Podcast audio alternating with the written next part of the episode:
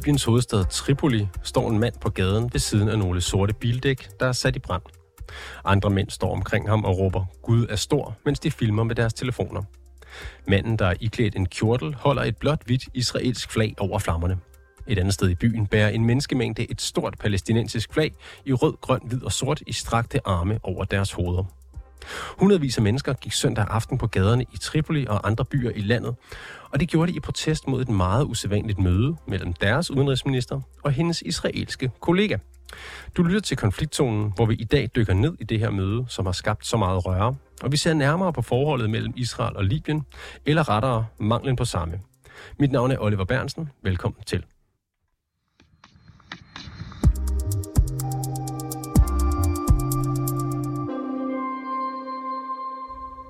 Jotam Confino, velkommen til programmet.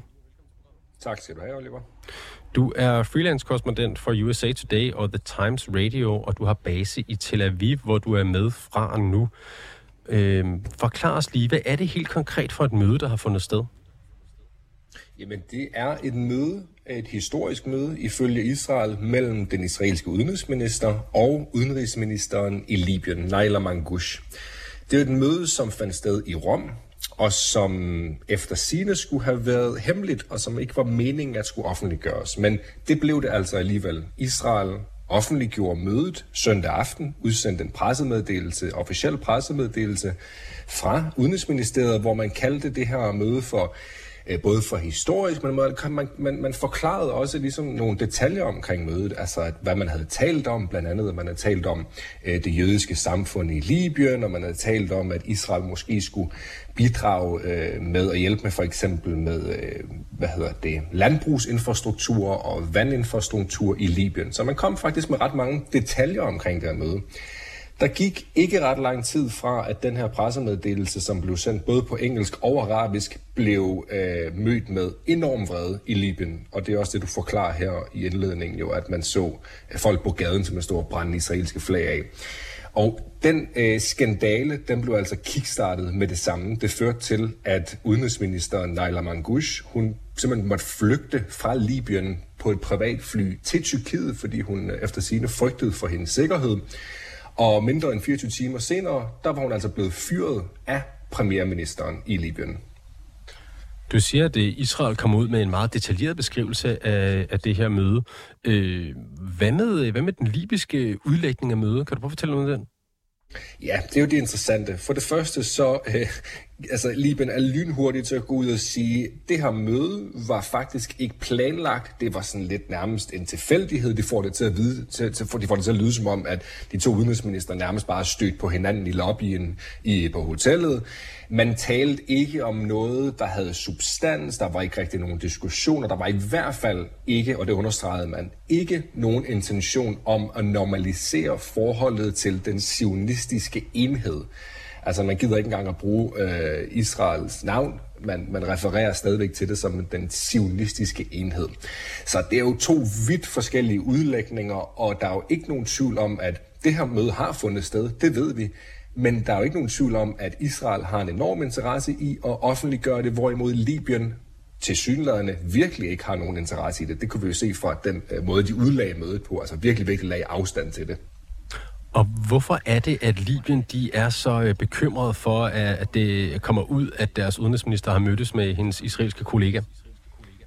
Altså, det er jo meget, meget delikat i Mellemøsten øh, for øh, stort set alle lande at have noget med Israel at gøre. Der er selvfølgelig en række lande, som øh, de, i de sidste par år har normaliseret forholdet til Israel, og endda også har skrevet, øh, underskrevet fredsaftaler, blandt andet Ægypten og Jordan, Emiraterne, Marokko. Der er nogle lande, som har taget skridtet de sidste par år og har øh, normaliseret forhold til Israel. Men der er altså rigtig mange lande stadigvæk, hvor at Israel og Israel-Palæstina-konflikten er sindssygt betændt.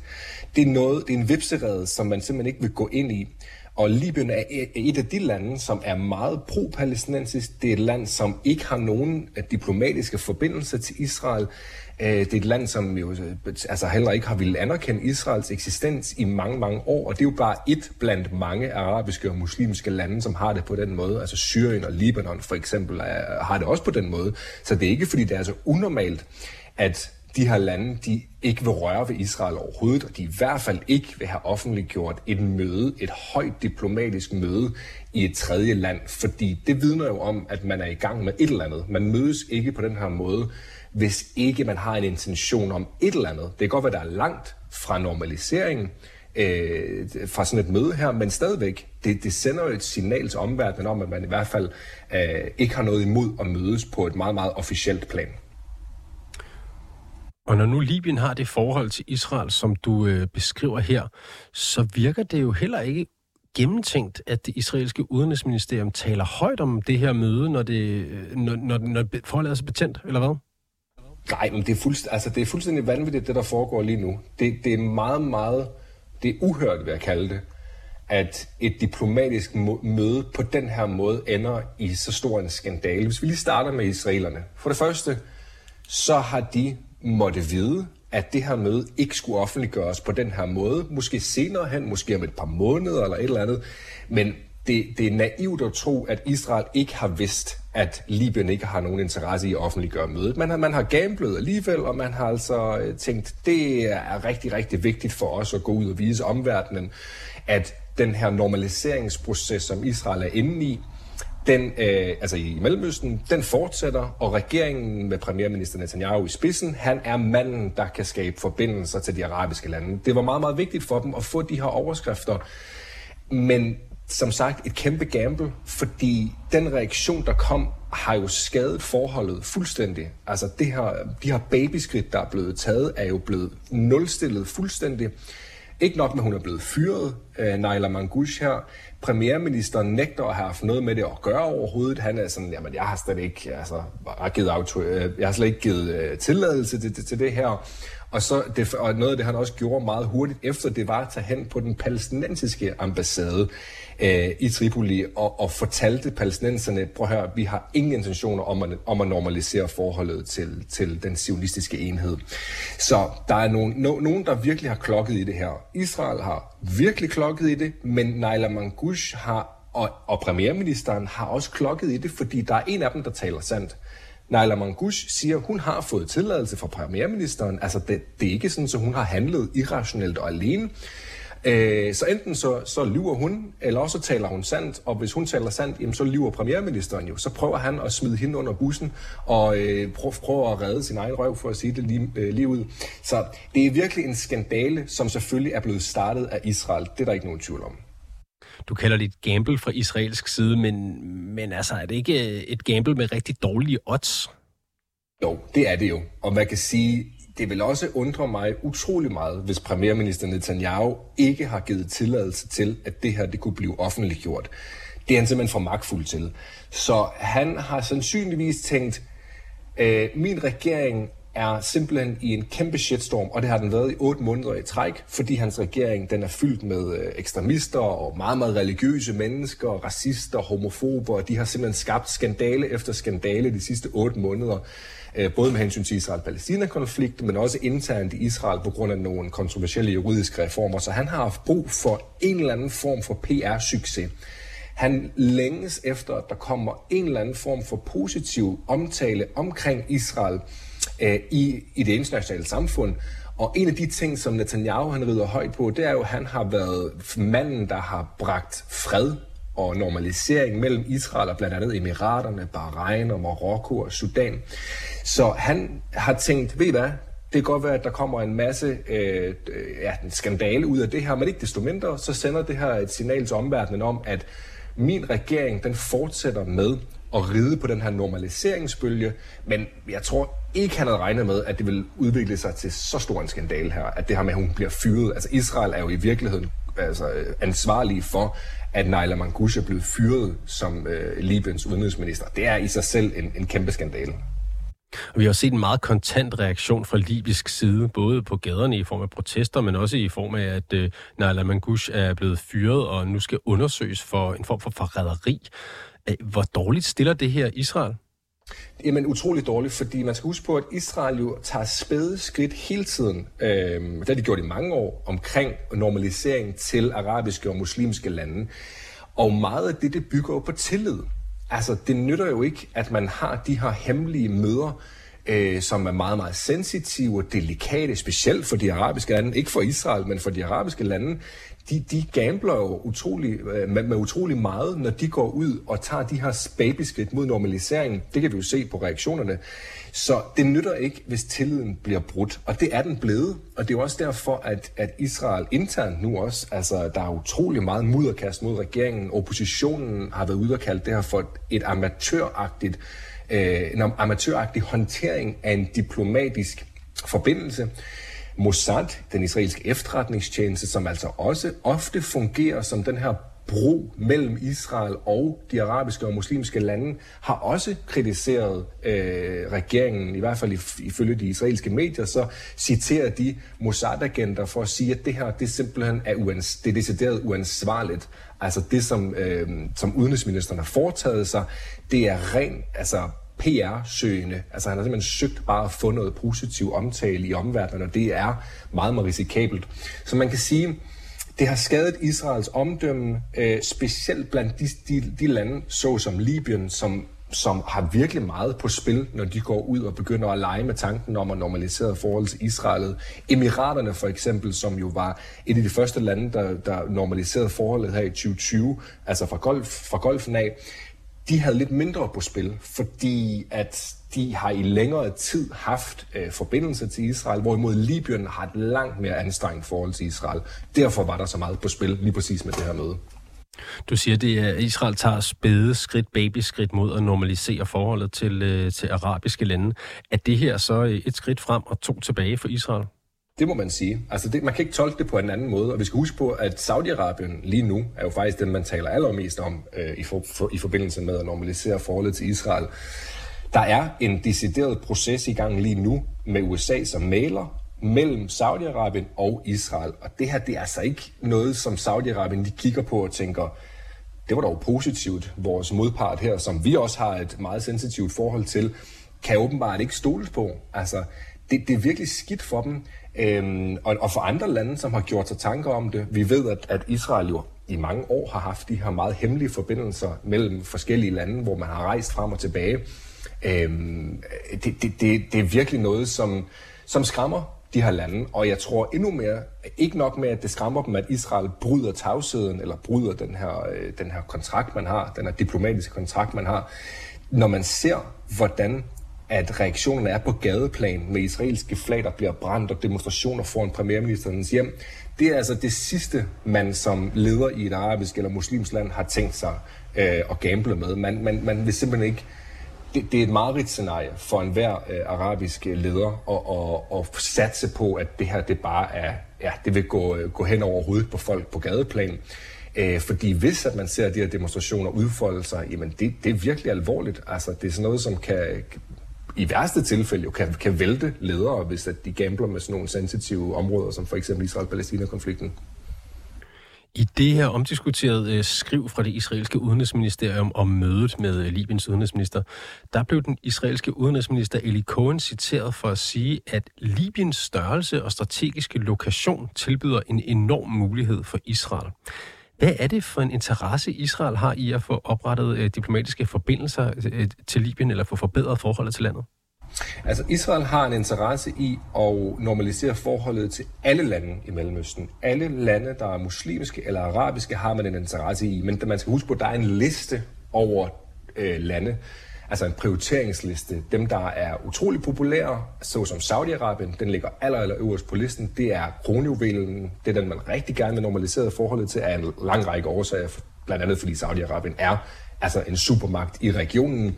Libyen ligger lidt længere ned på listen, men det er stadigvæk et kæmpe, som man siger, øh, Eli Cohen her, det er et, et enormt stort land. Det er grænser op til Ægypten, som man i forvejen har en fredsaftale med. Det er et land, som er notorisk anti-israelsk. Altså et, øh, den tidligere diktator Muammar Gaddafi var meget, meget anti-israelsk, støttede palæstinenserne både finansielt, men også med militær træning osv. Så, så symbolsk er der meget at hente her for Israel, fordi det netop er et stort arabisk land, muslimsk land, øhm, som er notorisk anti-israelsk. Så det vil betyde rigtig meget for Israel at kunne få dem ind i folden. Jo flere lande man får ind i folden, jo stærkere står man. Så der, for Israel vil der være meget at hente her.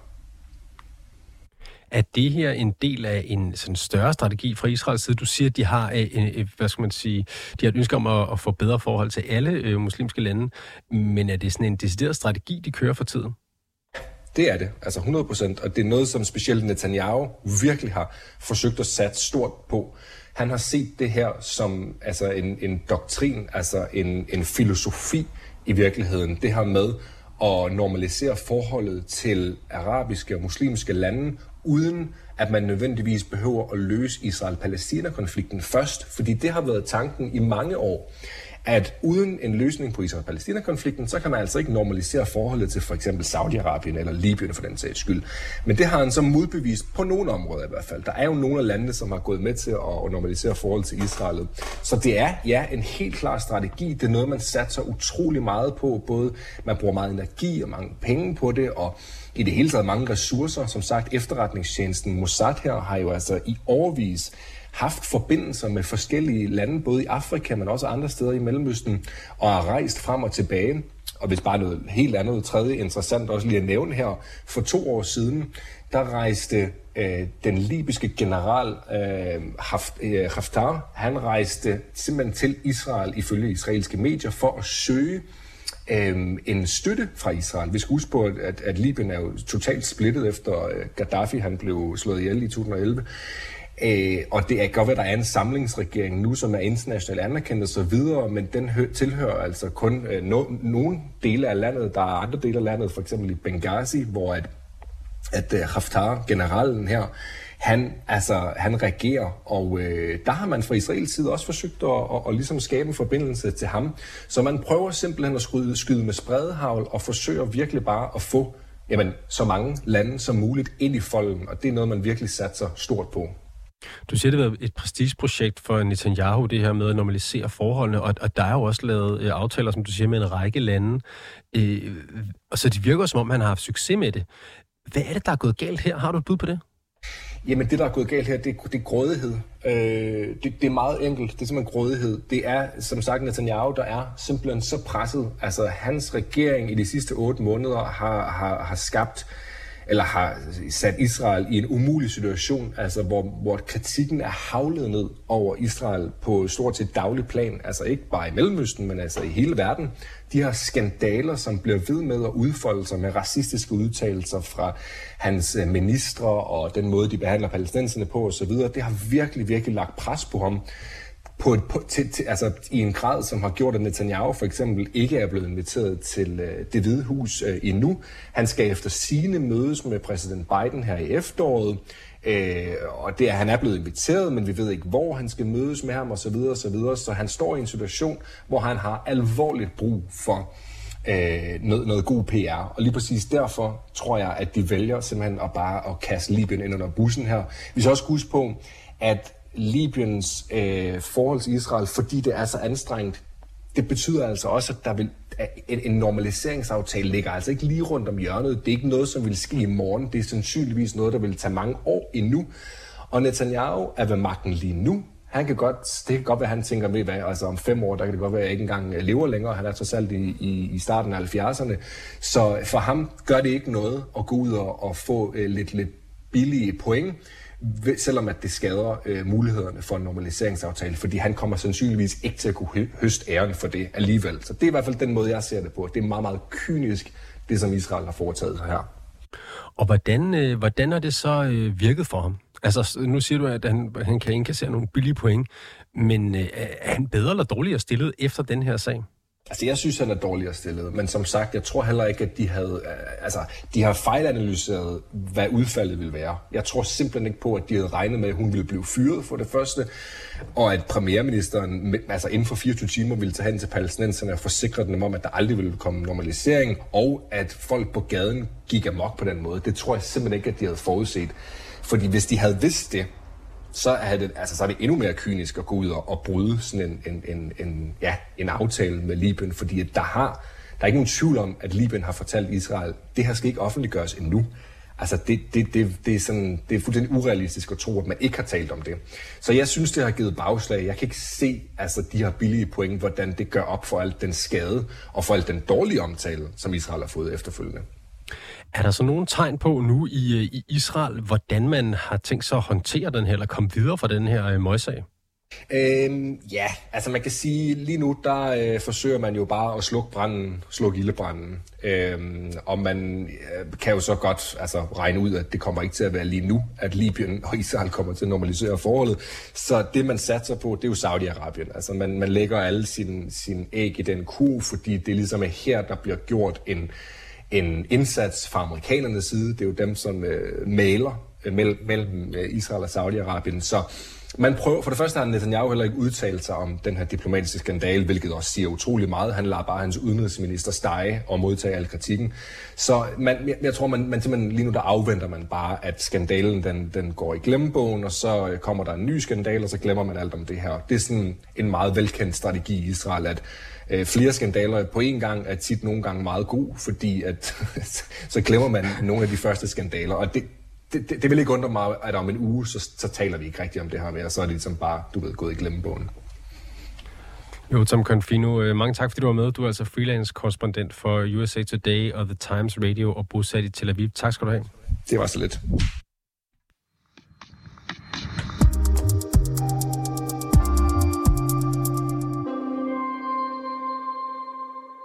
Har lyttet til dagens, uds, øh, dagens øh, afsnit af Konfliktzonen 24-7's udenrigsmagasin.